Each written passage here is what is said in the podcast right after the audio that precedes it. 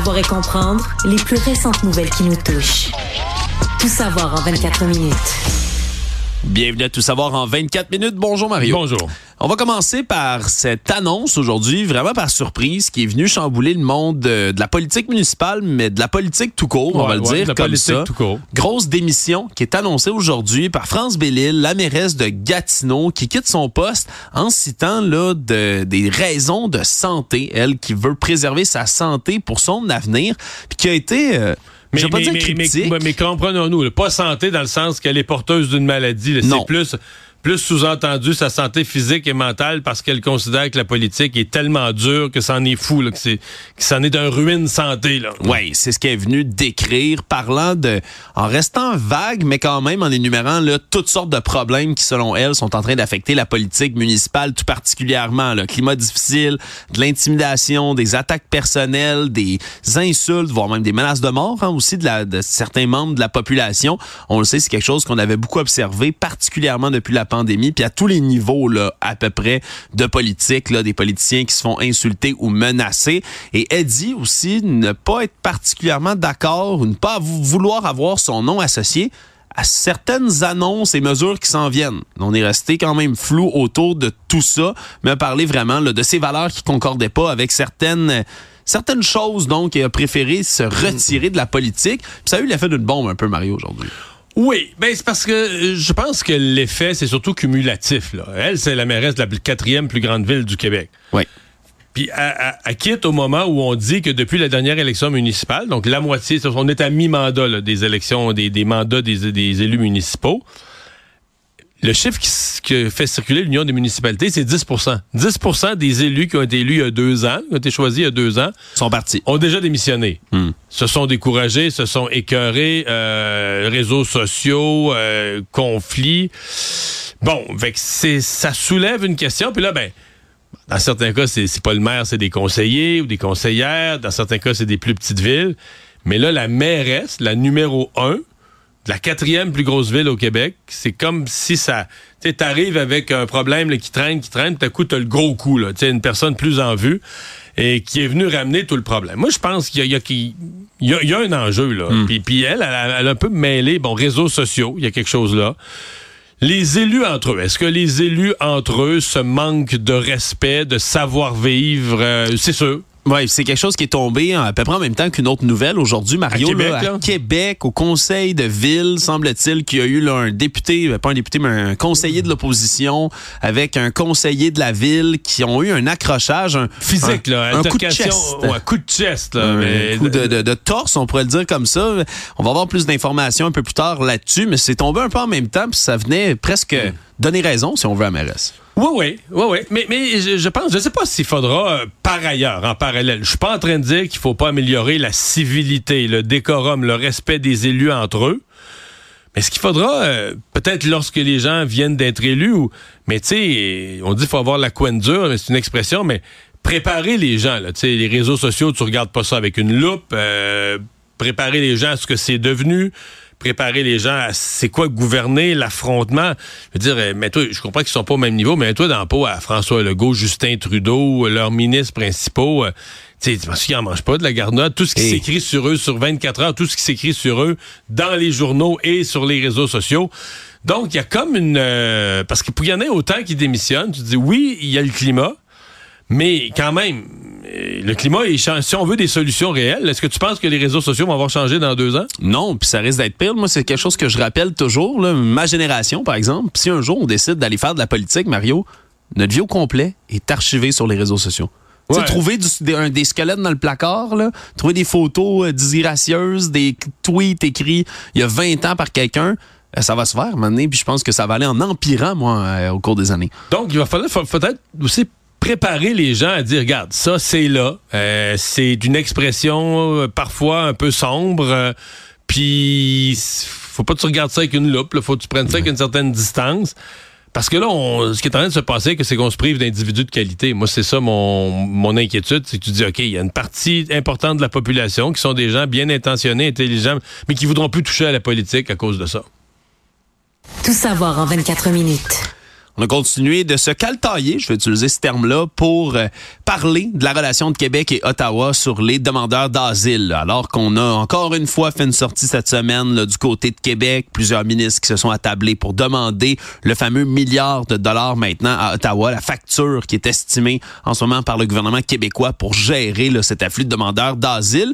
On a répondu aujourd'hui du côté là, de Pablo Rodriguez, qui est le lieutenant, si on veut, du gouvernement Trudeau ici au Québec puis qui a été, euh, dans le fond, il a, lancé des fleurs puis le pot tout de suite après Mario. Là. Il a commencé encore une fois en disant que le Québec, les Québécois sont excessivement généreux avec les demandeurs d'asile. Puis après ça, on a dit, ben, arrêtez avec le ton accusateur, arrêtez d'être alarmiste. C'est vraiment le terme qu'on a utilisé, alarmiste du côté de Québec. Mais si on sonne pas l'alarme là, avec les chiffres qu'on a, je sais pas qu'est-ce que ça prendrait pour la, pour sonner l'alarme. Ben oui. Moi, euh, d'abord, dans les, séparons en trois les demandes du gouvernement du Québec.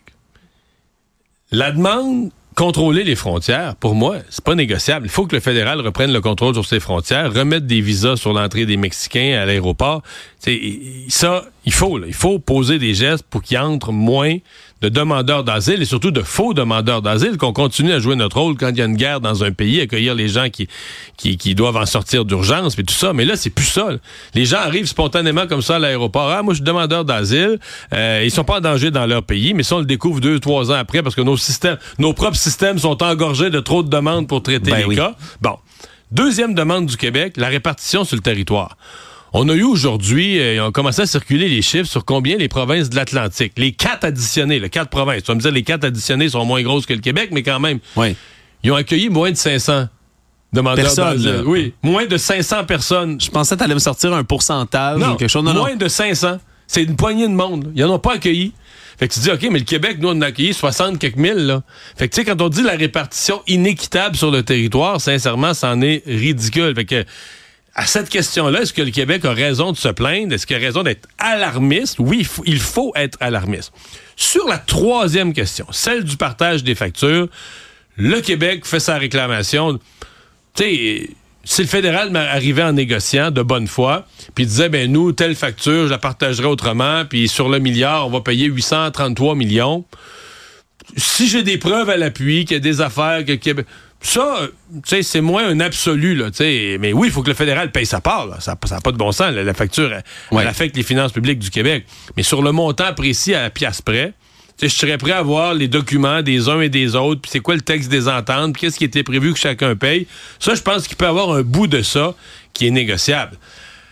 Ben là, euh, les deux autres, là, le contrôle des frontières puis le partage équitable entre les provinces, je dirais, c'est le, cri d'alarme, le ton alarmiste du gouvernement du Québec est absolument justifié. Puis je veux pas faire mon, sarcastique ou mon cynique, Mario, mais pas supposé être inné un pays de gérer ses frontières, mettons? Oui, c'est censé, c'est censé être la définition d'un pays, en fait, une frontière, mais ça, euh, c'est plus le, plus le Canada. Puis, Regarde, là, je comprends qu'il faut qu'il fasse sa job de défendre son parti puis son chef quand euh, le gouvernement du Québec puis François Legault attaque. Mais techniquement, Pablo Rodriguez, Justin Trudeau, c'est nos ce sont nos députés montréalais. Là. Oui. des députés de l'Est de Montréal. L'Est de Montréal, probablement une des régions présentement où il y a le plus de débordements dans les écoles, de problèmes de toutes sortes. Fait tu te dis, ouais, au-delà de leur rôle de ministre ou de premier ministre, comme, comme député, comme représentant de l'Est de Montréal, est-ce qu'ils sont inquiets? Est-ce qu'ils voient ça? Est-ce qu'ils constatent? Est-ce qu'ils parlent à des organismes? Est-ce qu'ils parlent à des gens sur le terrain? Est-ce qu'ils parlent à des enseignants? Est-ce qu'ils ont vraiment le portrait de ce qui se passe chez eux? Peut-être que oui, puis ils peuvent juste pas le dire parce que ils sont, ils sont mal pris. Là. M. Trudeau a fait sa politique pendant euh, des, des années à ah, les portes du Canada sont ouvertes, on est un beau pays grand et généreux. Mais là, tu sais, M. Trudeau, peut-être falloir qu'il s'ajuste. Le sondage Nanos ce matin, le Parti libéral est à peine encore un point devant le NPD, encore baissé. Il y a la question, qu'est-ce qui, qu'est-ce qui serait bon pour le Parti libéral, là, pour se remonter? La ligne, garder Justin Trudeau comme chef, 3 Ouais. C'est peu.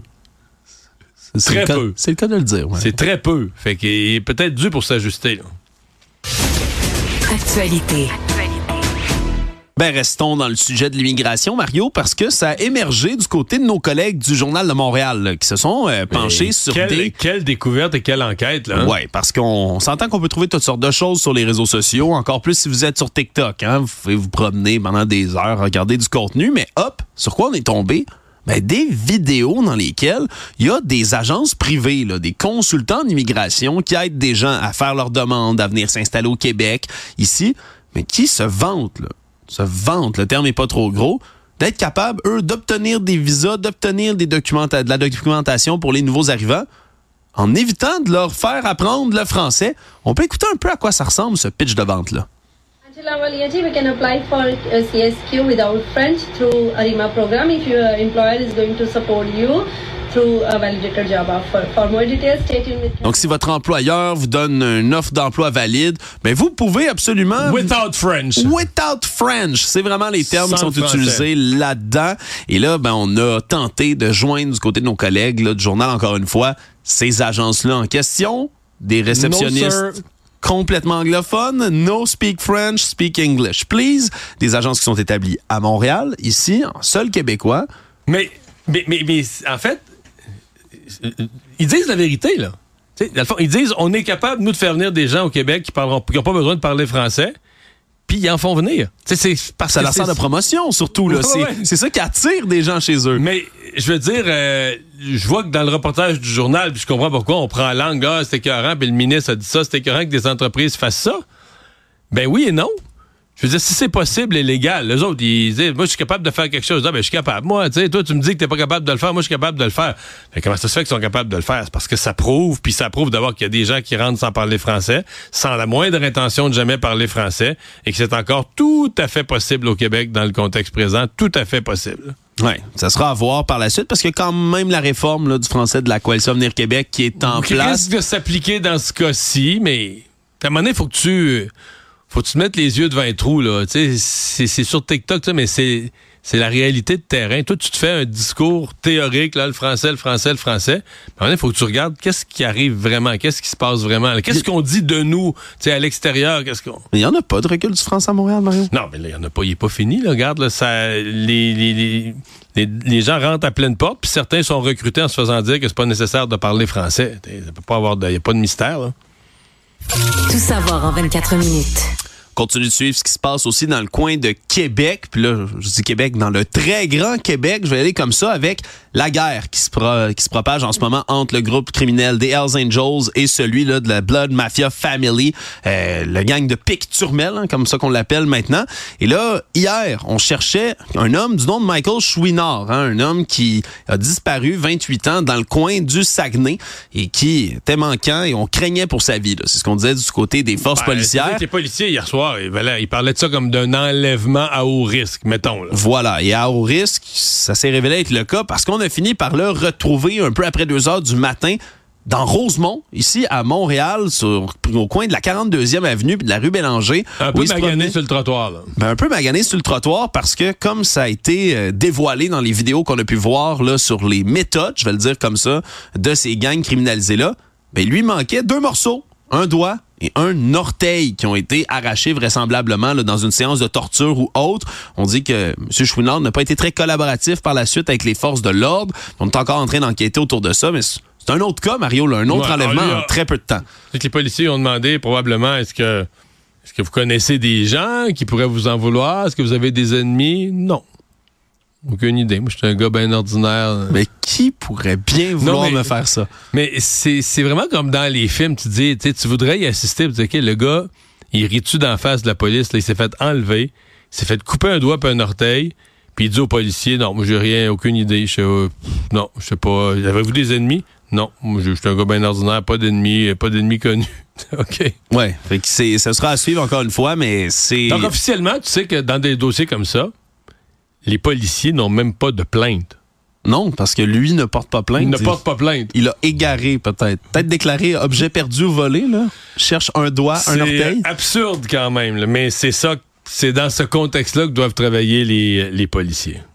Savoir et comprendre, tout savoir en 24 minutes. Une autre des sagas judiciaires qui est assez suivie, c'est celle de ce double meurtre qui est survenu à Vaudreuil-Dorion il y a une semaine par un homme de 44 ans, Fabio Puglisi. C'est lui qui est accusé dans cette histoire où il aurait enlevé la vie de sa propre mère ainsi que d'une voisine qui aurait tenté d'intervenir. En fait, un duo de voisines qui aurait tenté d'intervenir alors qu'il poignardait à mort avec un couteau, vraisemblablement le sa mère.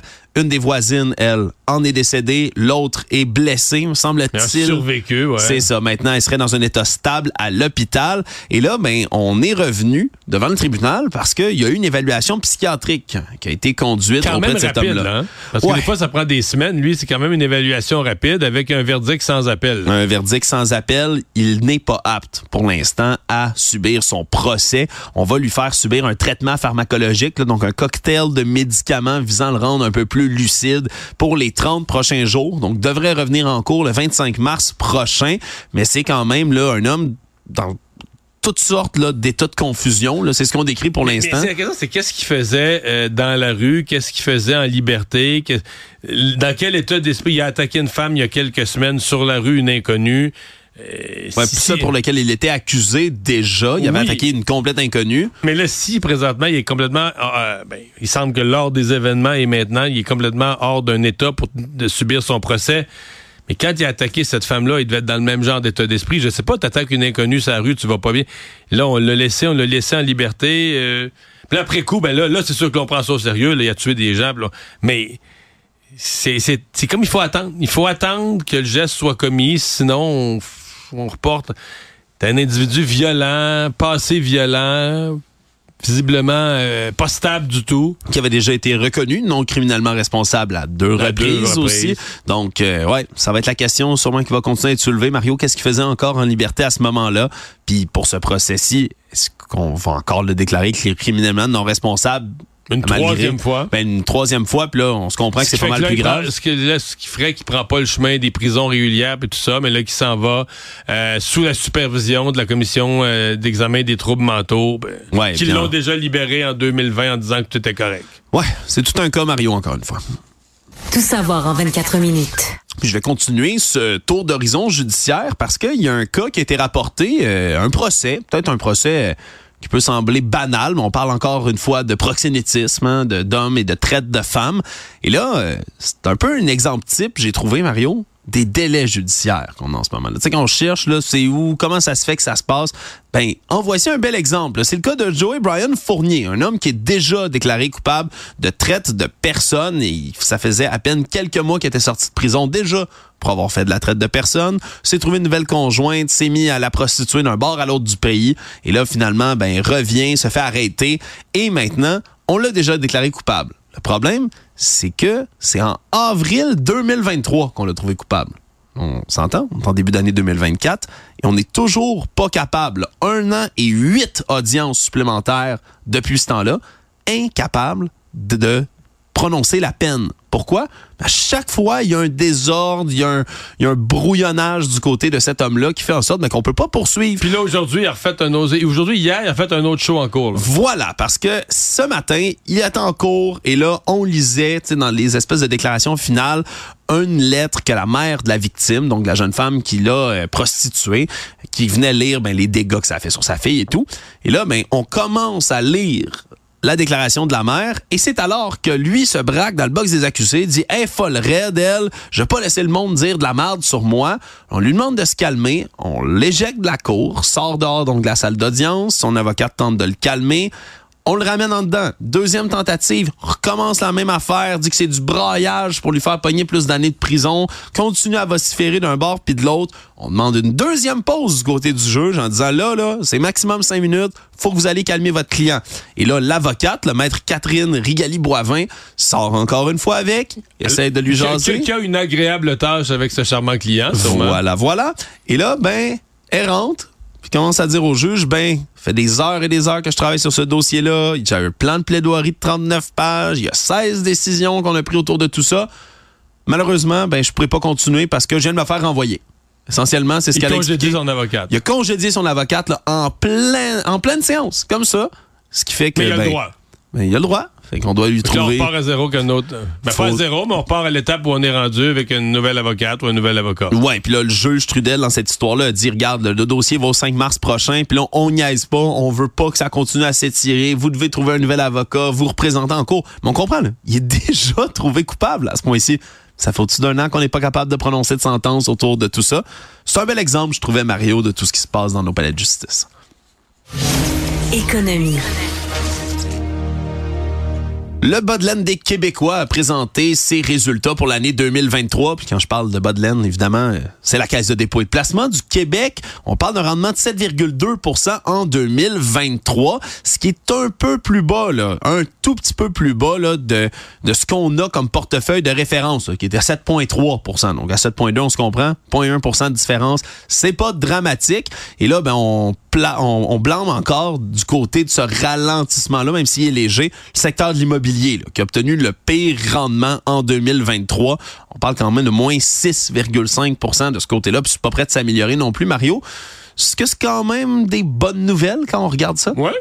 Ben oui, c'est pas, rien de spectaculaire aujourd'hui. C'est rien de négatif, c'est rien de spectaculaire. Euh, des rendements qui sont à virgule 1, là, à, à 0,1% de ce qu'on appelle l'indice de référence avec laquelle le- le- lequel la, la caisse se compare. Euh, tout est pour les gens qui suivent un petit peu les marchés financiers, je dirais tout est prévisible. Euh, Les actions, ça a été très bon. La, la fin d'année était excellente du côté des actions. La caisse a bien fait du côté des actions. Par contre, euh, par exemple, tout ce qui est portefeuille immobilier, puis là, comprenez-moi, parce que les gens vont se dire, voyons, l'immobilier, les maisons ont augmenté. C'est parce que la- Ouais. la, caisse n'est pas propriétaire de bonne galop. Euh, une organisation comme la caisse, euh, ce qu'ils ont surtout comme immobilier, c'est des tours à bureau. Et si l'immobilier était bon dans le résidentiel, oubliez ça d'un tour à bureau. Depuis la pandémie, depuis le télétravail, c'est pas bon du tout, du tout, du tout. Donc, euh, la valeur des placements là, dans les tours à bureau, ça, c'est moins bon. Donc, tu sais, c'est- tout est à, à peu près prévisible. Maintenant, il y a quand même une fierté, je veux dire. Quand tu regardes le chiffre, tu dis la caisse, là, c'est 434 milliards de dollars. Tu sais, tu parles d'un bas de laine qu'on a mis en 1962-63, là, quand Jean Lesage l'a créé. On a mis les premières scènes. C'est les premiers déposants de la Régie des rentes du Québec. On a mis les... tu sais, dans- Ouais. quand on dit les- les premières pièces que tu mets dans le fond de ton compte de banque, moi, aujourd'hui, on a 434 milliards.